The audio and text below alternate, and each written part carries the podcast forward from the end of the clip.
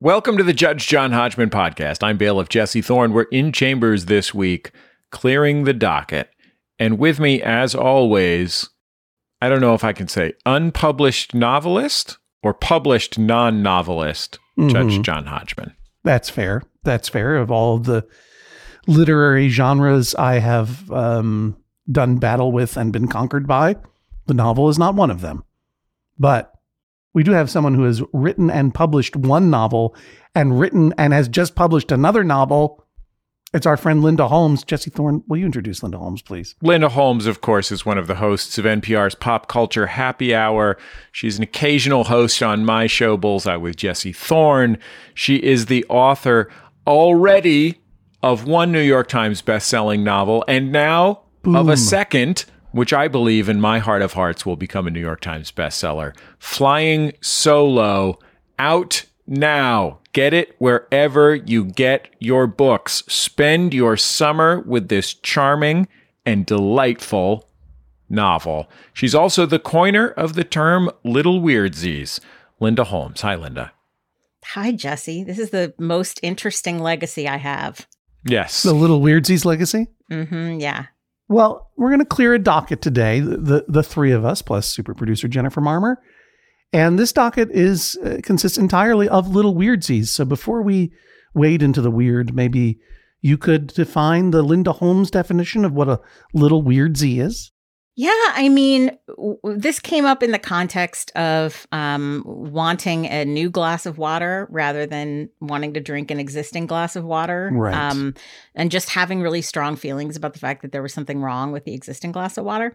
And so we talked about the fact that everybody has these things that you just want to do them your way. You're a little maybe over invested in them. They're a little too important to you, but you just have your feelings and you want to be accommodated and and it can be a little bit hard to navigate in close relationships with other people whether spouses or friends or family or whoever and those things are your little weirdsies that you just have to know about yourself And sometimes they're a little bit beyond the, the rational. Sometimes it's just a feeling you have that that water that's been sitting out on your nightstand all night is contaminated by ghosts. Most definitely Ghosts love to get into my thermos at night.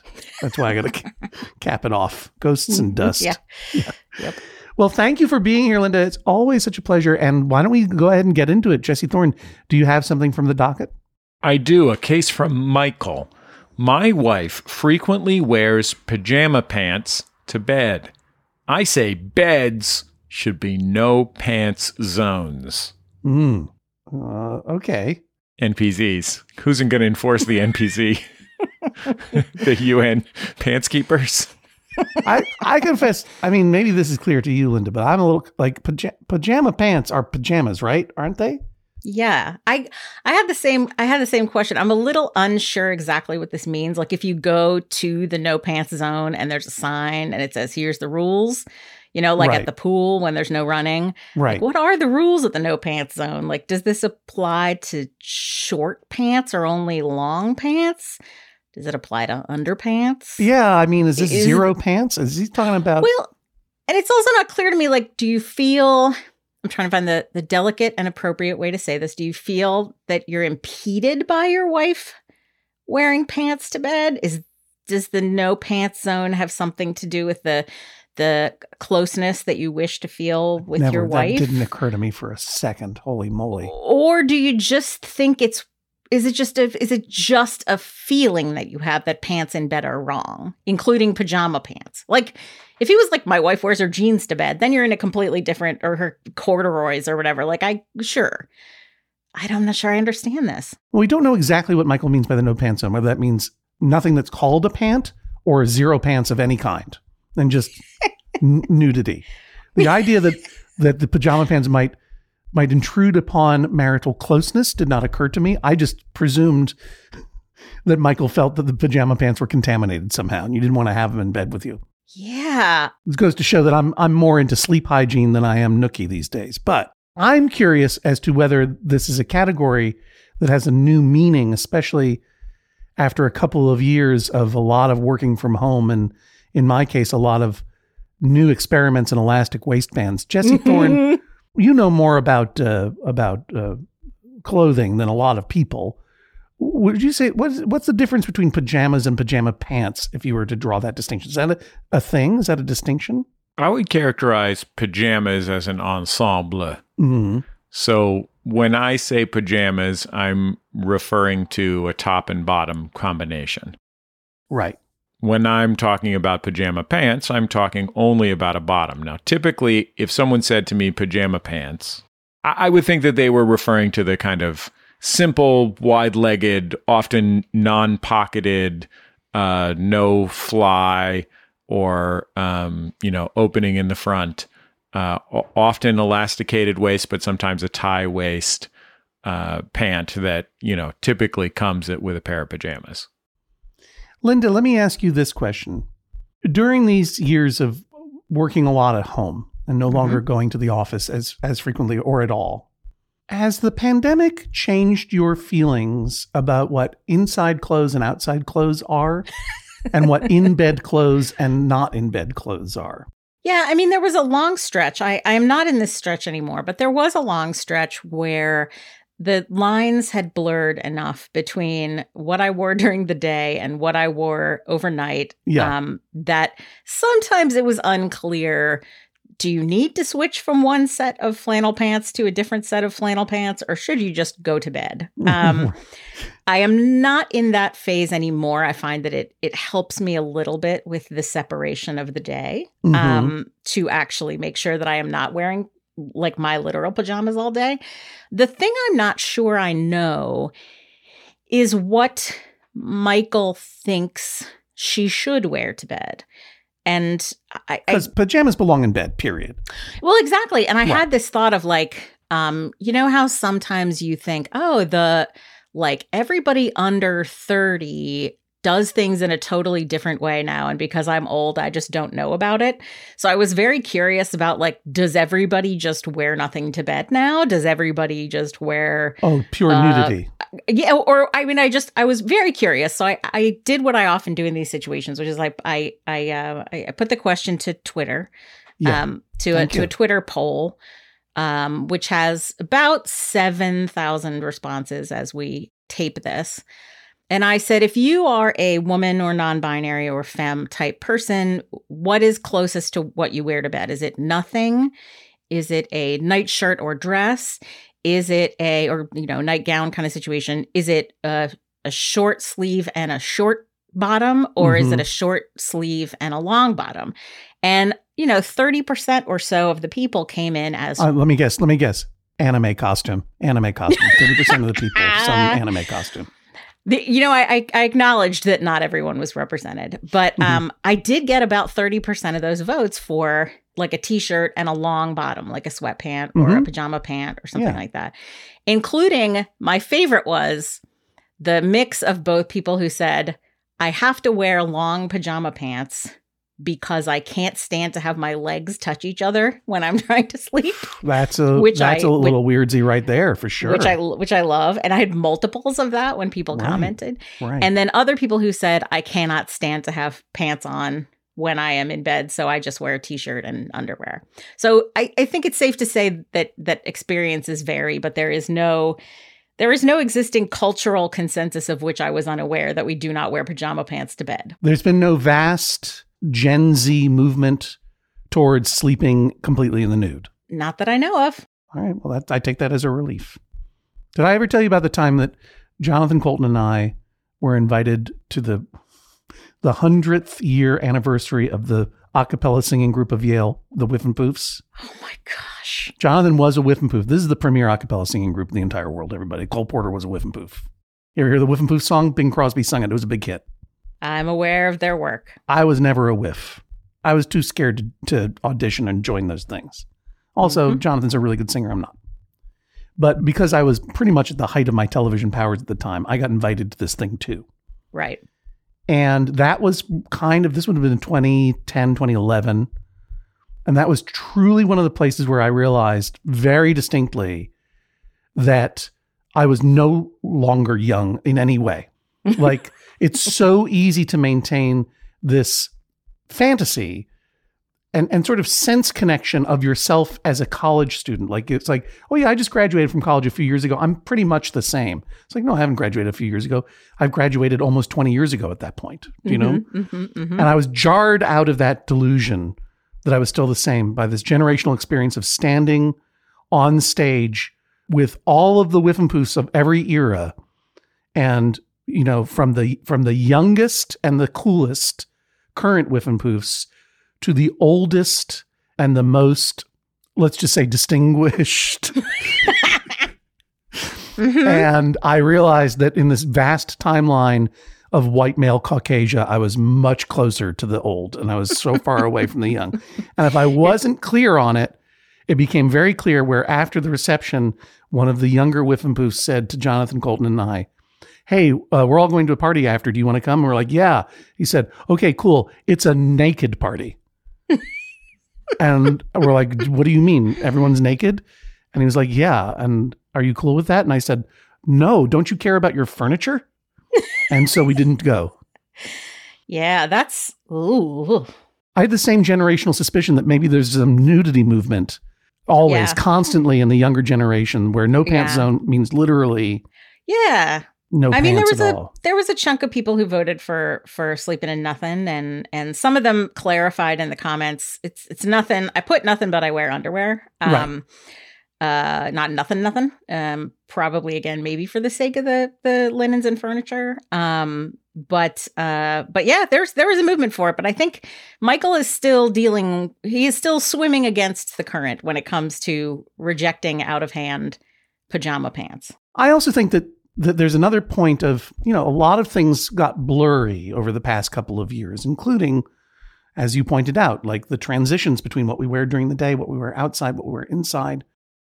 And I think that the another thing that's become blurry is what is what is loungewear versus what is sleepwear.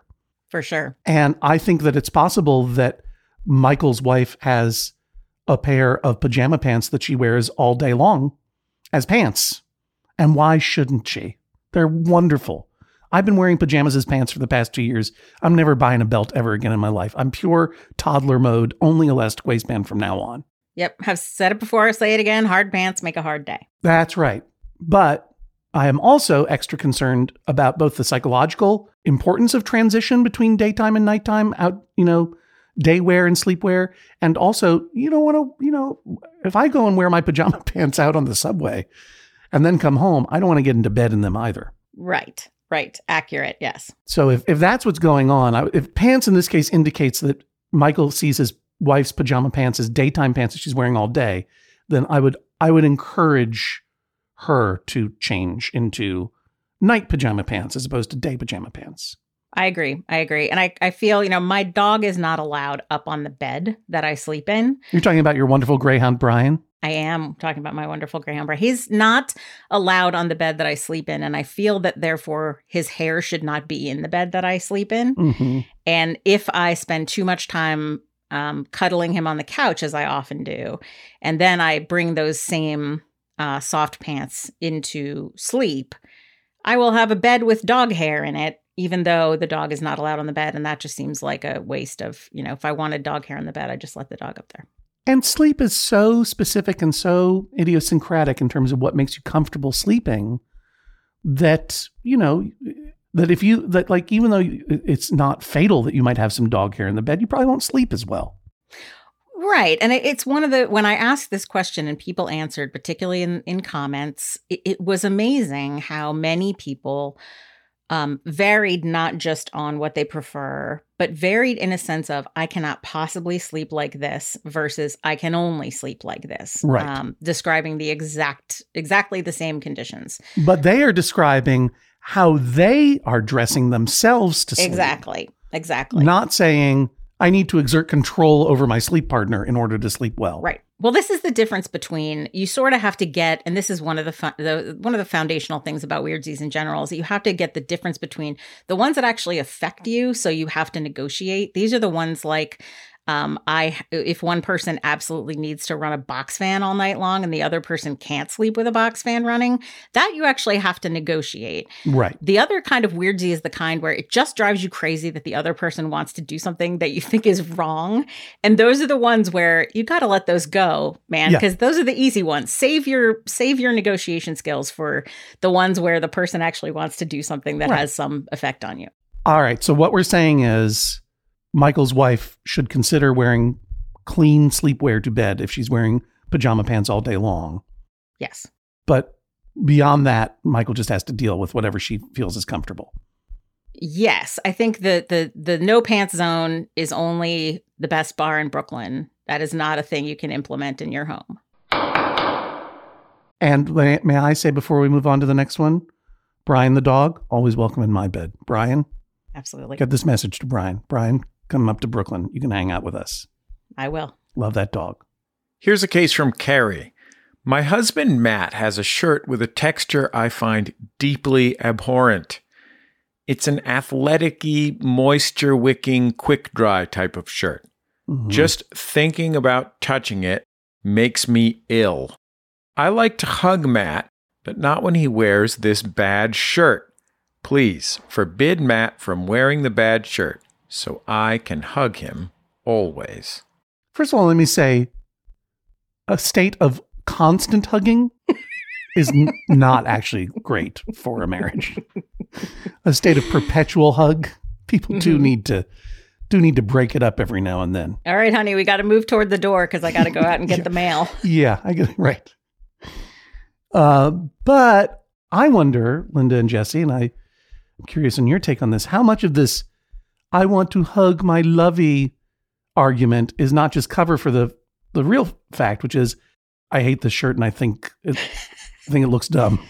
Yeah, I mean, there's two possibilities, right? One possibility is I don't like it. I don't think it's snuggly. It takes away from my enjoyment of hugging my husband, and I wish he would wear something else. I don't like those kinds of fabrics either. I think I know exactly what. Yeah, what, are we talking? um, what are we talking about here, I Jesse? you know what we're talking Go- about. yeah, go ahead, Jesse. Explain this. I think I know what we're talking about, but explain what you think we're talking about. I think we're talking about a so-called performance fabric. hmm I'm guessing I'm guessing that this shirt is uh, maybe one of those golf polos uh, for when golfers are performing. You know how when you're golfing, you uh, are getting all that cardiovascular exercise and you need the wicking power of uh, specially shaped polyester fibers to move the moisture off of your body? Uh, I think that might be the kind of thing we're talking about. It's the kind of thing that you might find in the workout wear section of a Ross Dress for Less. Why are we Yeah. dancing around this? It's an Under Armour jerk shirt. or I think or va- or variant or economic or more economic variant. I would say It could be the champion for Target equivalent. that's what I'm getting at. It's like a shirt you wear while running or doing athletics or whatever, and you keep it Mhm. on in in public because yeah, there's been a lot of blurring lately between day wear and and, you know between athletics and leisure and athleisure and no one uh, there there are no standards anymore and it's wonderful and it's freeing but if you're someone who's just who's wearing a running shirt at a brunch it looks like you care more about running than being with the person you're brunching with it seems to me that's what it feels like to me Yeah, and I so that's you know i i if it's that if it's just I don't like it and I think it's not snuggly and I think it looks silly and I don't think it's appropriate for all the occasions where he wears it. That is um that's one kind of thing, and it's just so you guys just have to kind of negotiate that. it's a and, you know, conversation it's a conversation Absolutely. But I do want to be sensitive to the fact that, um, you know, when we talked about sleepwear, one of the things that people commented to me when I asked them about sleepwear was, um, you know, one person said, it depends on how I'm feeling about textures at that moment. Mm. And it made me think about people who have like, you know, t- texture stuff, sensory stuff around around textures. And okay you know, I, I also want to be sensitive to the fact that it's possible that this is somebody where they are either always or sometimes really sensitive to how clothes feel. And it's possible that this is a this is a um, you know, not within the person's. It's not just a matter of taste. I'll put it that way. It's just not not Yeah. just a matter of taste and preference. That it's genuinely uncomfortable and and makes the person feel like you know odd and and wiggly and that kind of thing. Yeah, I guess And I- itchy? I, feel that with this fabric too, because I feel like my repulsion to the Under Armour jerk shirt is not merely the fact that it that it is fitness wear, and fitness is something that I used to have and have no longer and cannot seem to get back, and therefore I just feel judged Yeah, by fitness wear.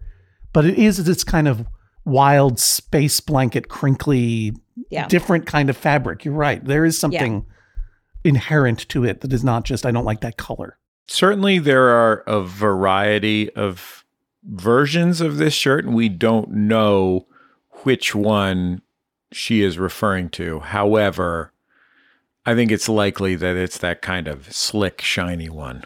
hmm Slick, shiny.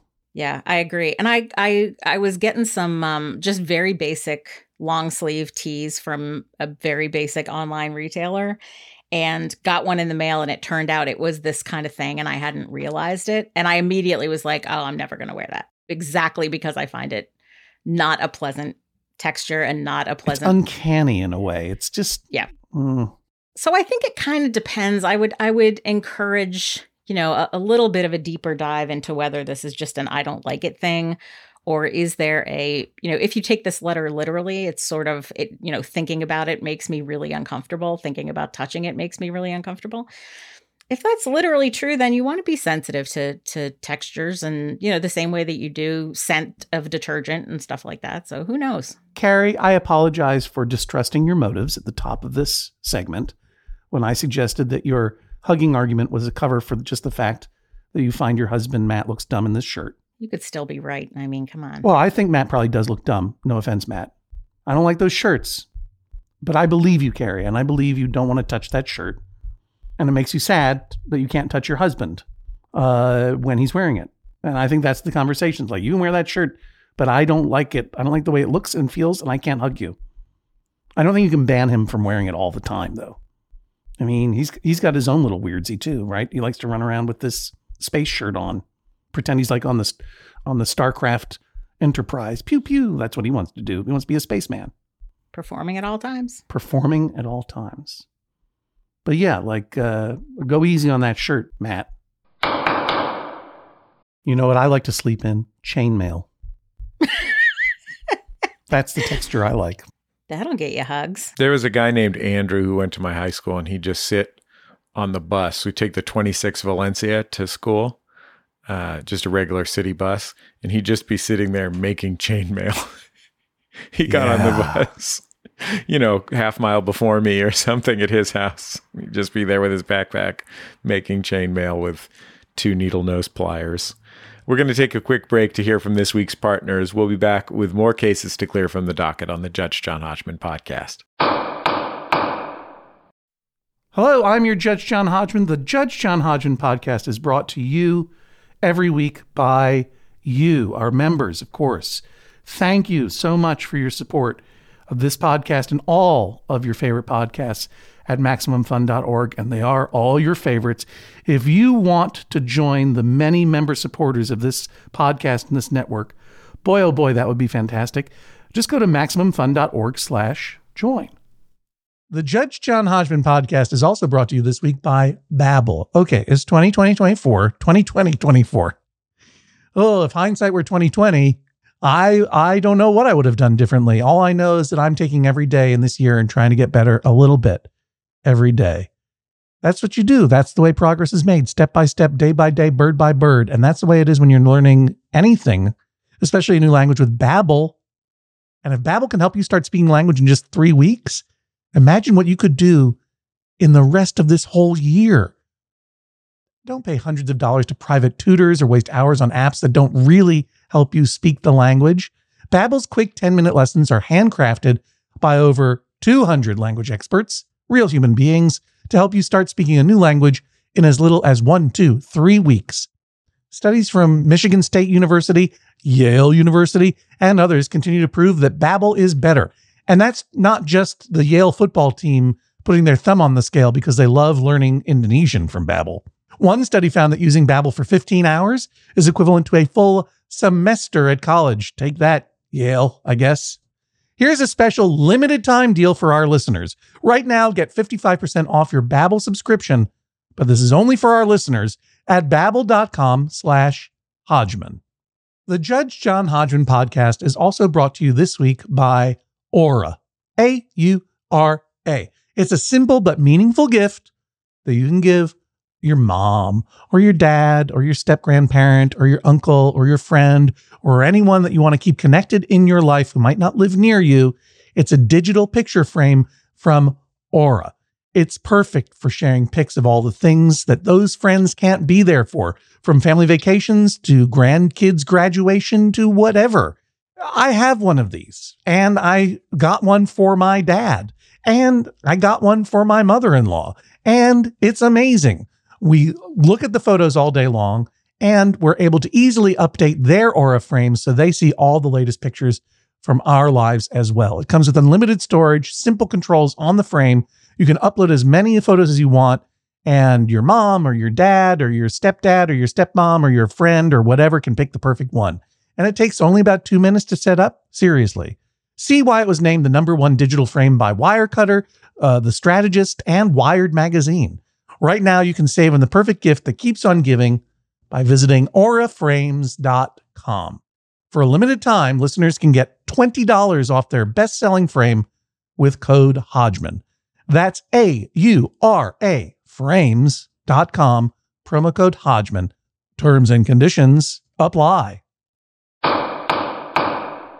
Welcome back to the Judge John Hodgman podcast, the world's premier public transportation chainmail program. This week, we're clearing the docket with our friend Linda Holmes. Linda Holmes, with her second novel, Flying Solo, Linda, what? Uh, tell me a little bit about what this novel is about because it is it is set in the same context, the same milieu as Evie Drake starts over, your first right. novel, New York Times best-selling novel, one of the great books. Oh, a delightful, delightful book. Outside my wheelhouse, I was delighted by it. If it's in your wheelhouse, you're going to flip your wig. If it's outside your wheelhouse, I want you to try it anyway because you're going to love it. Uh, but Linda, mm-hmm. Your new book, Flying Solo, is in that milieu, but it is is it part of an interconnected universe? Are you building the Holmesiverse? It is part of the same universe, but it is somewhat tentatively connected. It is mostly new characters. There are just a couple of little crossovers and little Easter eggs for people who read the first book, but you certainly don't need to have read the first book. Um, it is a it is a different story. Um, but yes, it is the same mid coast Maine town where where Evie was set. And it's a fictional Maine coast town called Calcasset. And I know it's fictional because I went searching for it. That's and I accurate. could not it, I could not find it. It is somewhere in the area of uh, Rockland and Camden, if you're familiar with that part of Maine. I am familiar, and I could not find it there. It exists only in the mind of Linda Holmes and in the pages of Flying Solo. Hey, I have a question for you. Who is the protagonist of the book, and what do they want? The protagonist of the book is a woman named Lori who um, is about to turn 40 and just canceled a wedding she decided she didn't want. And her great aunt has just died. So she goes back to Calcasset, her hometown, to clean out her great aunt's um, house and beloved uh, objects and finds a, um, a, a duck decoy among her her aunt's things and sets out to figure out why her aunt had it and what the significance of it is. So it has a little bit of mystery. She also runs into her uh, high school boyfriend and her first best friend and uh, reconnects with some of those folks uh, while also trying to track down the story of the duck. I heard that in part the idea of finding an object and tracking down its story was inspired by your interest in the Antiques Roadshow. That is absolutely, absolutely true. That is 100% true. I was watching a lot of Antiques Roadshow during the pandemic, the early to mid part of the pandemic. And Jesse has not mentioned this yet, but um, I, I sort of started to get the idea of a beloved object thing. And it, and I reached out to Jesse and I said, you know, I, I'm looking for this kind of object. I don't want jewelry. I don't want art. I want something that's like cool but interesting and that a normal person might actually own.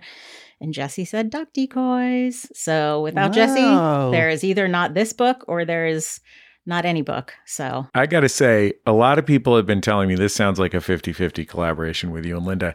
And I have to say, no, no, no. 70 30 at best. You know, I feel like in actually putting her hands to the keyboard, Linda did at least 30% of the work.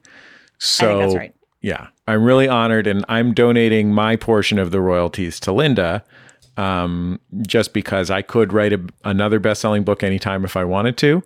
Um, but for How Linda, dare- this is really you. How dare- challenging. So How dare you? This is not a joke. I'm this is gonna not a let joke her- to tell. I'm going to let her It keep was- 100. Novel, novelists listen, sit down and was make up everything out of their own brains and put it down. Linda Holmes did it all, a hundred percent. She's a brilliant genius. Yeah. Whew. Listen, you got to know the right person at the right time, though. I'm telling you. and I'm not going to J- take credit for your books just because I invented Maine. That's that, that's true. You did. That is true. You did. Can't but wait to read it. anyway, so yes, it's a it is a um it is a book that comes directly from my heart with a with an assist from my pal Jesse Thorn. What I found upon reading Linda's novels is that they are easy to read without sacrificing depth, complexity, um, charm.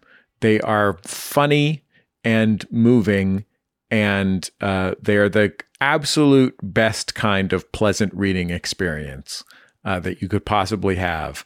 Um, this new one, I think, is uh, takes some genre conventions and uh, re-examines them without rejecting them, without judging them, um, applies them in new and interesting ways.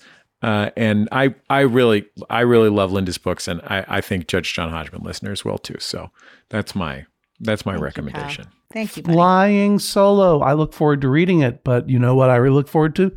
Buying it yeah, now we're talking. wherever books are sold. Here's something from Kendra. My husband says there's no such thing as, quote, feeling sloshy, unquote. This is the feeling you get when you've had a lot of water or some other liquid and your stomach feels very full. It's not bloated or any of the other alternative terms my family has suggested. My family also refuses to accept the existence of minty eye. Minty eye happens when you have mint or gum in your mouth and you're wearing a mask. The mint fumes go out of the top of your mask and they get into your eye. I seek an order that my family accept that language is a living thing and my descriptions are not wrong. They are merely additions to the lexicon. I like that the that uh, Kendra at the last minute just throws in uh, throws in a little pandering to recent Judge John Hodgman talk about descriptive versus proscriptive language. Yeah, no, I appreciate it, and I and uh, you know, flattery works. Minty eye, never heard of it before. It's now in the lexicon, as far as I'm concerned. It's great. Of course, it's real. Yeah. My favorite kind of case that comes before this court is the kind where somebody just says, Tell this other person that I am right. And there are no other stakes. It's just tell these other people that I am right. Which yeah, I love both of these. Absolutely real. Both absolutely real. This family is this family is uh, badly off base. These are both real. I haven't experienced minty eye, but in my mind's minty eye, I experienced it vividly. I'm 100% certain it's real. I've certainly been sloshy. I've definitely felt sloshy before, and you know what? Until today, I had no way to describe my feelings. When you drink a lot of a, a lot of water, when you overhydrate, and it sloshes around in there. Now, I'll admit, it's a gross feeling and it's a gross description. Mm-hmm. It may be that Kendra's husband has a little weirdsie around the term feeling sloshy. you know what I mean? That could be Because it something sounds that's real. Because it's a little, it's a little like, mm, a little, ugh. a little gross. Yeah, I mean, the, the great thing about feeling sloshy is that sometimes you can sort of hear it, which is an, Yeah. another whole level of sloshy. And uh, bloating is absolutely is absolutely correct. Bloating is different. Bloating can just be gassy. Bloating is just the the too full kind of. It's a totally different thing from. yeah. This gas know, don't if- slosh. There are certain things where you got to drink. You know, there are medical procedures where you got to drink and drink and drink and drink water, and it's you get to that point, you're like, I'm going to float away. I'm feeling sloshy. So Mhm. it is absolutely real. Now, it's very possible that Kendra's husband is now himself feeling so sloshy that he's going to barf because of this, the use of the term feeling sloshy. He might have a little weirdsie repulsion to it. Mhm. In which case, Kendra, you got to respect that and keep the slosh down around him. But absolutely, these are terms, right? We agree? 100%? 100%. All right. Jesse Thorn, call it Merriam Webster Dictionary. Mhm. They're in the Judge John Hodgman contact book. Tell him to put feeling sloshy and minty eye into the dictionary. Just send me the Rolodex card and I'll I'll send you the whole Rolodex. grab the phone off the wall. And here's something from Mike. My wife Kim has some weirdsies around brushing her teeth that I cannot abide. First is how she puts on the toothpaste. I put my toothpaste on after wetting the bristles. She, like a monster, puts the toothpaste on, then wets the bristles. Second, and where I have more standing, is her habit of brushing her teeth first thing after waking up. Now, normally this wouldn't relate to me, but I make the coffee in our household. Not only that, I roast the coffee myself. I feel like she can't adequately provide me taste feedback if she's brushing her teeth immediately before drinking the coffee. Mm. Mike's wife, Kim, is ruining her palate before tasting his very special coffee. Let's take the first part first. Linda Holmes. I am having a hard time right now because I cannot think of how I brush my teeth. I'm thinking about it. It's like, I don't, now I don't know. Do I wet the bristles first or do I wet the bristles after? I'm in my head about it. Linda Holmes, do you wet the bristles first pre toothpaste or post paste? My first thought was like, hang on, wait right here. I'm going to go brush my teeth because I Yeah. don't know either. It's, it's, uh, it's n- not something I've ever thought about. I probably have done it both ways at different times. Um, I don't think it matters one way or the other. I will just say right now, but I think I, I think I wet the bristles first, but I, I have no idea. I, I have no idea because it's this is a great example of the kind of thing where this is just somebody who just thinks she does it wrong. Tell her not to do it wrong. Tell her to stop doing it wrong because Right. it bothers me. That has no effect on you. acknowledges acknowledges that he has no standing even to make this case. Absolutely, it has Right. nothing It to doesn't do with harm him in any way. If you if you want, just clo- like why are you watching your wife brush her teeth? Just close your eyes while she's brushing her teeth, and you'll never know, and it won't bother you. That that one is absurd. Jesse Thorn, you ever brush your teeth with your finger when you don't have a toothbrush? I think I did that a few times as a child as a novelty. Oh, okay. It's not the way you do it anymore. No, now I purchase a toothbrush Oh, really? Interesting. mm-hmm. Where do when do you wet the bristles before I put the. Before you do? I think that that's how I do it too. But as I but I agree with Linda Holmes. Mike, it doesn't matter. Now, Linda, did you spot the fatal flaw in Mike's argument? The thing that undermined the whole letter. It's in the first sentence. Jesse, would you read that first sentence again, please? I will. My wife Kim has some weirdsies around brushing her teeth that I cannot abide. This is not a grammar thing. Mm-hmm. This is pertaining to the Linda Holmes minted phrase, term, little weirdsies. What Mhm. did Mike get wrong in this sentence? Well, I don't think she's the one who has them. Yeah, she doesn't have any weirdsies. yeah, she's just brushing her teeth, man. Right. You're trying to put weirdsies on her. You're trying to say that your wife is weird. When the fact is, the little weirdsies is always on the weirdsies out person. Mm-hmm. You're weirded out by the way she brushes her teeth. You have a right to that. Do you have a right to dictate how she brushes her teeth? No, it doesn't cause you no harm whatsoever. It's a classic example of weird transference. It's it's in the literature. It's in the literature. Now, what about this second part, Linda Holmes? What do you think about this problem he's got with his wife brushing her teeth before she tastes his coffee that he's carefully brewed and roasted himself? Well, I mean, the the thing is when you wake up in the morning, depending on who you are and how your mouth works, I guess, Yeah. you you, you may w- very well wake up with a mouth that feels kind of gross already. So I'm not sure that you can count on the fact that her that if she doesn't uh, brush her teeth, that her palate is coming to you in some pristine and wonderful state. No, she may already have gross mouth. Exactly. She has gross morning mouth. And that's just one of those, you know, people wake up in the morning in all kinds of different states. And if she has gross morning mouth, then A, she's not coming to you having just finished a lemon sorbet. And B, she knows whether she, I mean people when you want to brush your teeth because you feel gross, waiting Right. to brush your teeth is really unpleasant. So you can't tell somebody else to wait to brush their teeth. Now, if you want to say to her, "Hey, I really want you to taste this coffee."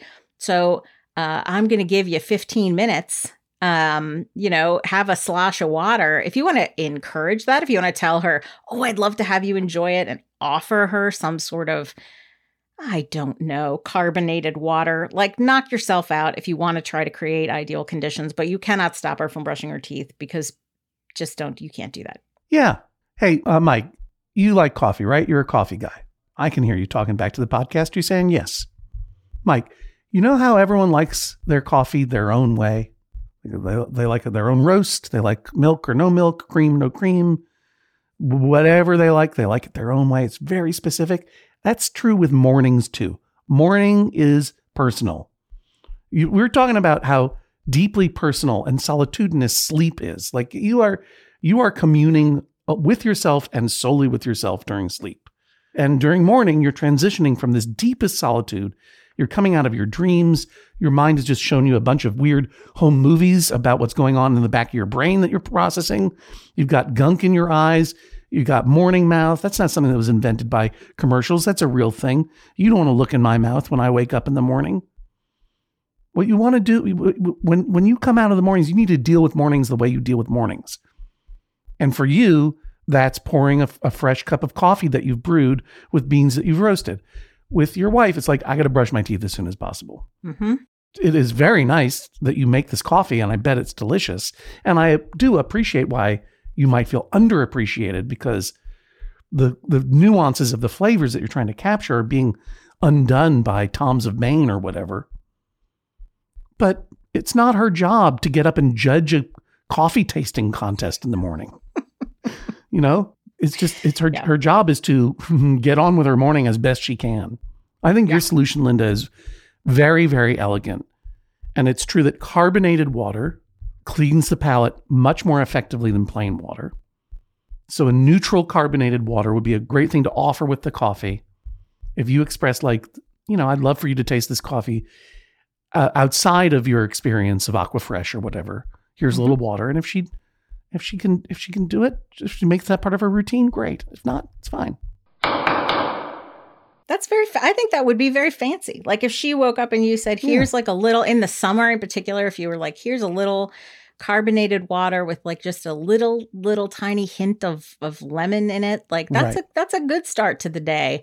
But you're absolutely right. Mornings are um, very personal. When I was a, a younger uh, a younger lady, I was um, involved with a a young guy who um, every morning started his day by cracking every joint in his Oh. entire body. I am not talking about cracking knuckles.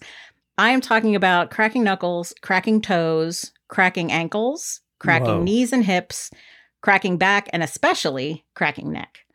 And this would go on Wow. for quite a while. Yeah, and I will that's a- tell you, I did not enjoy it, but I think about it now and I think, oh, yeah, that dude. I liked that dude. Because, you know, people have those things and it's who they are. And you just go, yeah, boy, that, that, that guy really loved to crack those knuckles.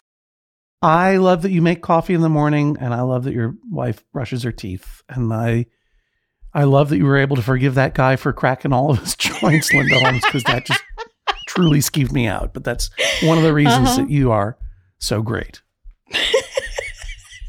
We'll take a quick break when we come back. More Weirdsies. Back for another game. You know it. What's going on? Just one more week till Max Fun Drive. Hard to believe.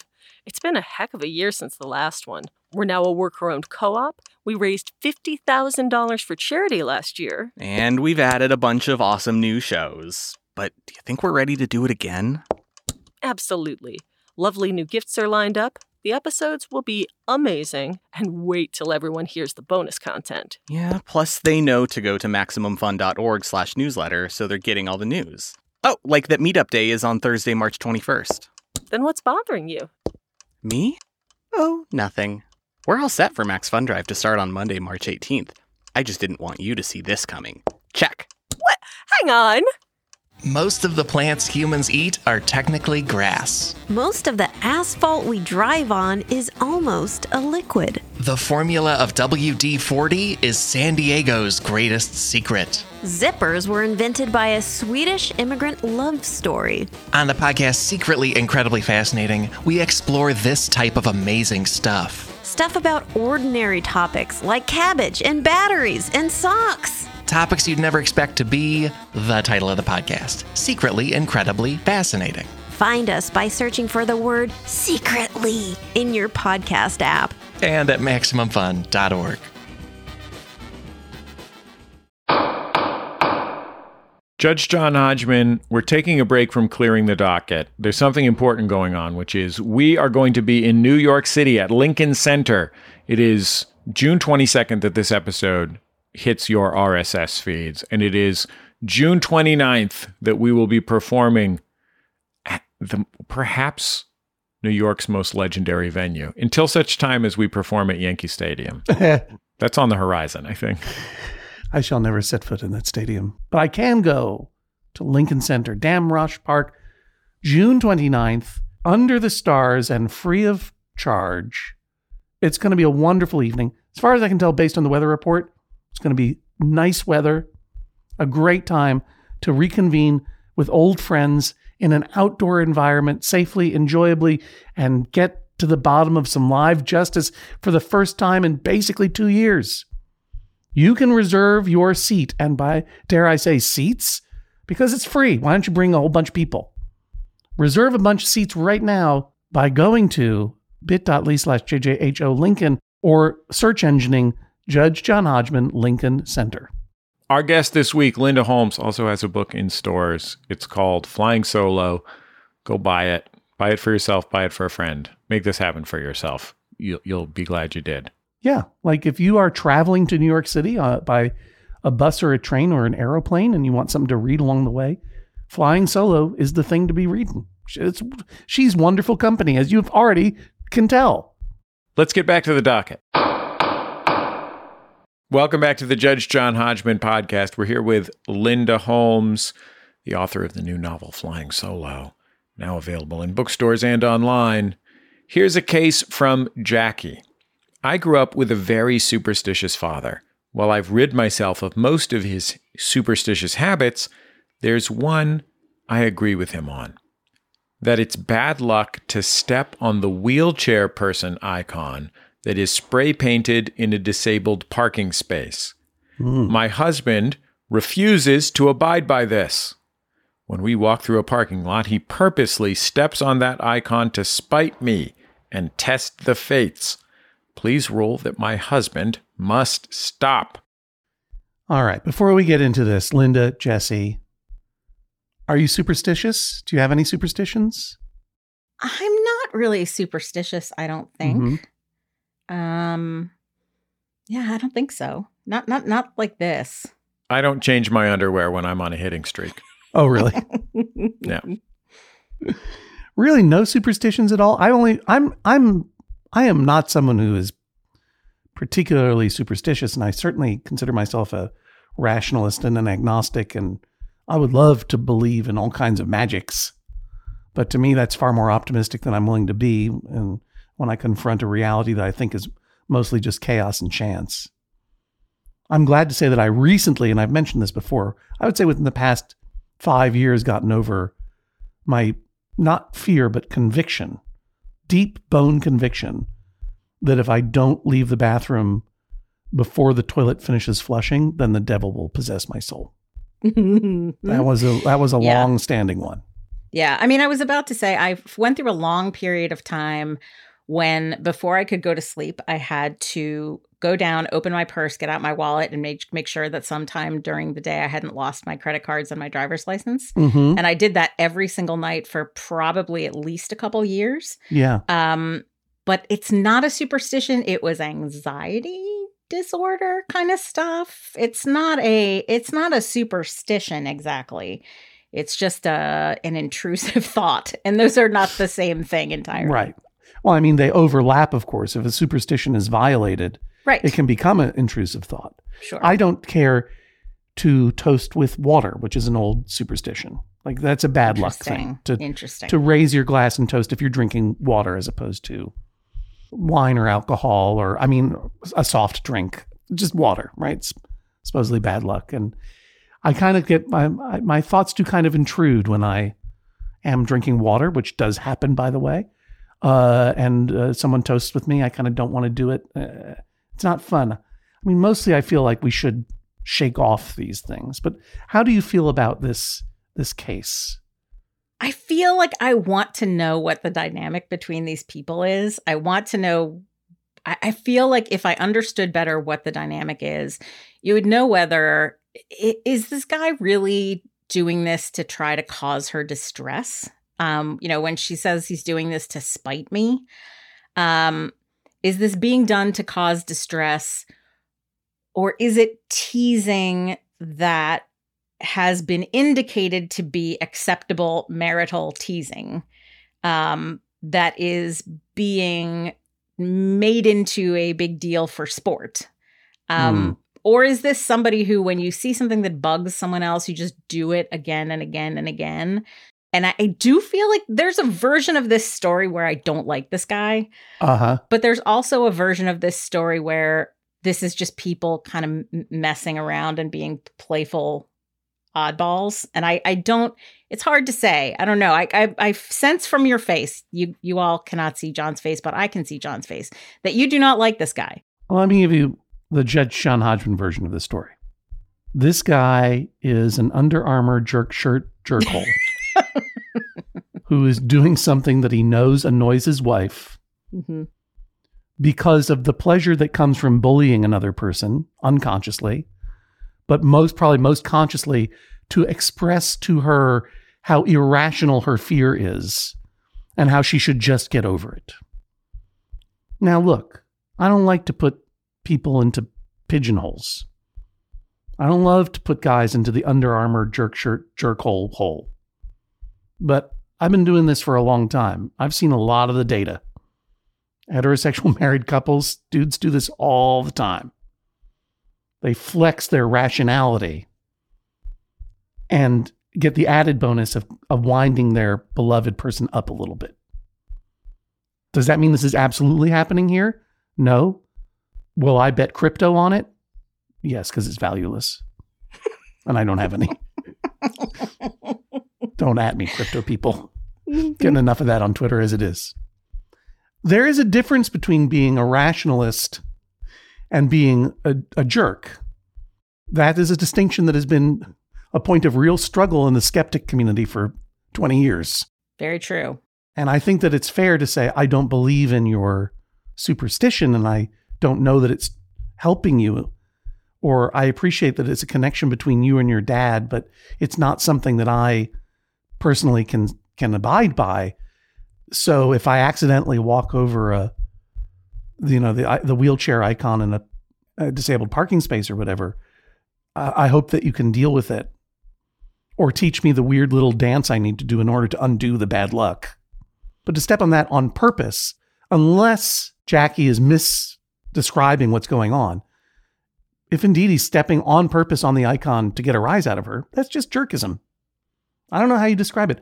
I think what you bring up though, Linda, is really important. What is it? What was it? Um, acceptable marital teasing, AMT. hmm Teasing is, you know, the, the law of the land here, Judge John Hodgman, is it's not fun for everybody. It's no fun at all. yeah And yet I must I must accept that there are couples and friends and, and partnerships where teasing is a true love language. Mutual teasing is fun.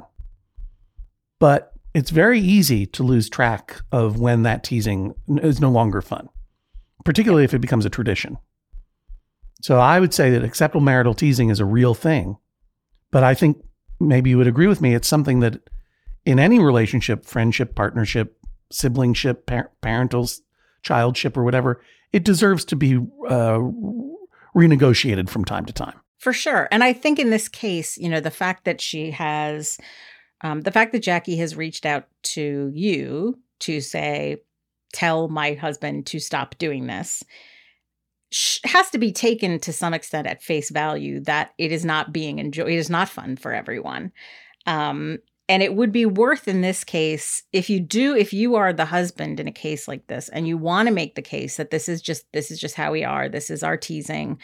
Um take a tiny pause and say to the other person, do you really not want me to do this? If if you genuinely think that they enjoy it and that it is okay between the two of you, take a little tiny pause and say with sincerity, does this does this really bother you? Do you really want me to not do this? Right. And if they say yes, stop doing it. That is such an easy I mean, it's kind of up there with just ask the restaurant whether you can use the soda water fountain. You know, like just ask whether it's okay and mean it Right. and mean it when you say i care what the answer to the question is and then you know sometimes if it's really okay and you know be be cautious about an answer where the person goes no i don't care because sometimes they don't they they do care but they feel like they shouldn't say they care Yeah. if somebody keeps asking you to stop doing something and you are kind of running over that then yeah absolutely stop doing it i think i think i like your answer better than mine i think i tend Well, to I think we have the same answer. yeah, yeah. It's it's hard to say. I I would want to see what this dude is like, but I I think I agree with you. Can you have a superstition that goes back to like 1988 or whatever it was that they started painting the wheelchair icon on disabled parking spaces? You mean it's not ye olde enough to count as a, a real superstition? I don't know. Do they like actually? Is this something they believe? Like the dad just invented this, right? Yeah. But he invented it. He invented it and passed it on to his daughter. It's down one generation. Those I, those icons and those spa- parking spaces have been around for a long time. Everything was invented by somebody. And also, you don't know, maybe you don't know, Jesse, but originally, before there were disabled parking spots, they were called scary black cat parking spots. and there are special spots for scary black cats to sit around in Salem. And, there they- were just parking spots with big ladders over them. and- Yeah, exactly. you know. All parking spots are cursed. I mean, that's probably true, right? All parking spots are cursed. That's true. That's why you hunt for the best one so long.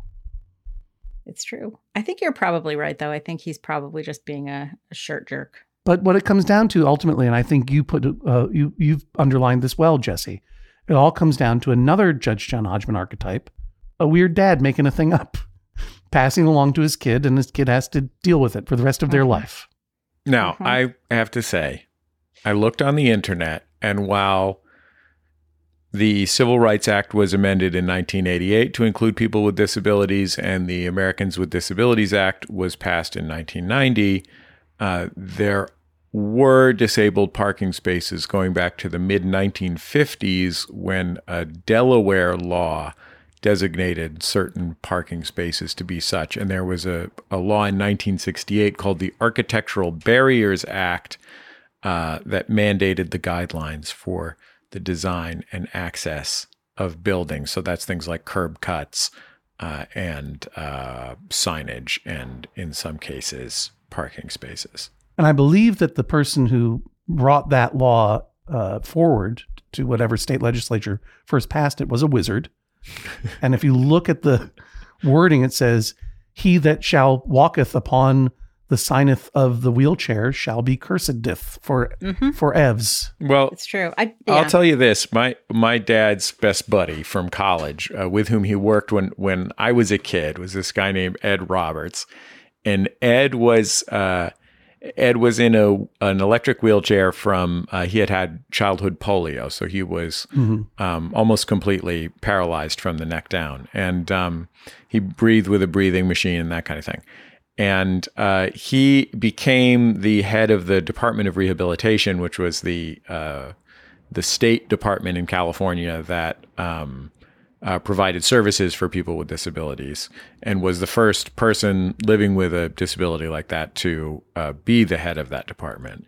And he eventually was a big part of the independent living movement that uh, uh, got the ADA passed in 1990.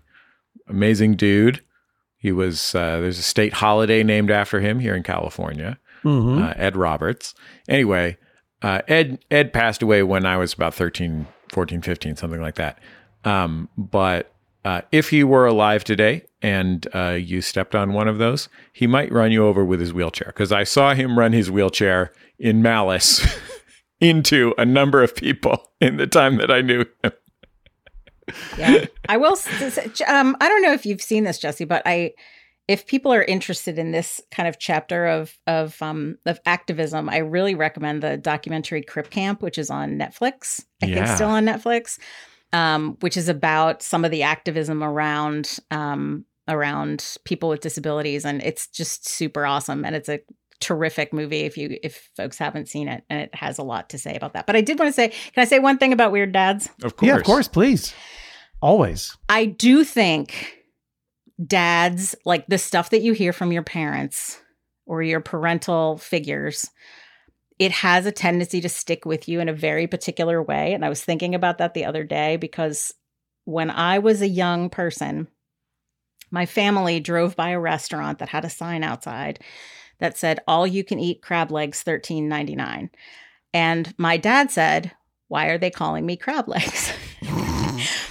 and this was my favorite joke for like 15 Mhm. years. hmm And I used to give at Christmas, I used to always give my dad a present addressed to crab legs. Oh, And I never have forgotten that. And it's just the things that strike you funny or interesting that you get from your from your folks can really stick with you. And so I think, boy, it doesn't surprise me that if dad said that's bad luck, don't do that, that that would really stick Oh. with you. it would take on the immediate ca- uh, cast of powerful magic and i- i- instant legend for sure. Mm-hmm, mm-hmm. Never mind the fact that most early laws were backed up and enforced by magics. Mhm. and grumpy guys in wheelchairs. Also, good point. It's just mean to step on that icon. It's just mean. It just seems mean to me. Can I? I want. I feel like if I don't, if I don't qualify what I just said, uh, I'm. I don't want anyone to think that I'm speaking ill of Ed. Ed was an amazing dude, and he was very self-conscious about his belligerence and grumpiness. They were his superpower that allowed him to help change the world. And he very famously said at one point that um, they had said that he would never live independently, that he would be a vegetable. And he did turn out to be a vegetable. He said he turned out to be uh, an artichoke. I'm paraphrasing. He turned out to be an artichoke, which is to say, uh, hard and prickly on the outside, but with a soft, sweet center. It was Oh, a man. very Wow. good description of Ed. So I think I'm going to good have your. Uncle Ed for dinner tonight. I know. I'm going to go out to the, Num to num the num. store and get some get some Uncle Eds and steam them right up. That's good stuff. Our docket is now clear. That's it for another episode of Judge John Hodgman. Our producer is Jennifer Marmer. Our editor is Valerie Moffett. You can follow us on Twitter at Jesse Thorn and at Hodgman. We're on Instagram at Judge John Hodgman. Hashtag your Judge John Hodgman tweets, hashtag JJHO, and check out the Maximum Fun subreddit at maximumfun.reddit.com to discuss this episode. Linda Holmes' new novel is called Flying Solo. It is available in bookstores now and online. Look, I don't care if you get it from the feed and supply. Buy it. Linda Holmes, Flying Solo. Bring it with you on an airplane or a car ride this summer. Uh, enjoy it at, at night when the world has beaten you down into submission. Uh, revel in the uh, depth and delights of, of Linda Holmes fiction. Uh, she's great. It's a great book. Yeah. Go buy it. Don't be a dumbbell. If you buy it to read on an airplane, guess what? You won't be flying solo. You'll be Mhm. flying in the company of one of the best one of the best brains in the biz. Yeah. Linda BBB. Holmes, Thank you so much. Really appreciate it every Thank time you, you, can come by. This is so fun. I'm always happy to be here. If you've got a dispute about travel, by the way, hit us up, MaximumFun.org slash JJHO, whether it's uh, things that happen on airplanes or in cars, on ships at sea, all the ships at sea. How about this? Those those uh, those those kind of like spaceship airplanes that go up into the stratosphere and then they, I don't know, turn off their yeah, engines or whatever. I'm looking then- for a. yeah. Oh, you're talking about the Vomit Comet, yeah, I'm talking about the vomit comet here. The gra- zero grav simulation flights. yeah, where you like shoot Apollo 13 or whatever. Yeah, definitely. Hey, if you're Tom Hanks, Kevin Bacon, or the late Bill Paxton, and you have some stories you want to tell from the Vomit Comet, I don't care if it's a dispute or not. It would be great to hear from the late Bill Paxton. I miss him a lot. And you know, Travel anything related- else. Anything yeah. else? MaximumFun.org slash JJHO. We'll talk to you next time on the Judge John Hodgman podcast. MaximumFun.org. Comedy and culture. Artist owned. Audience supported.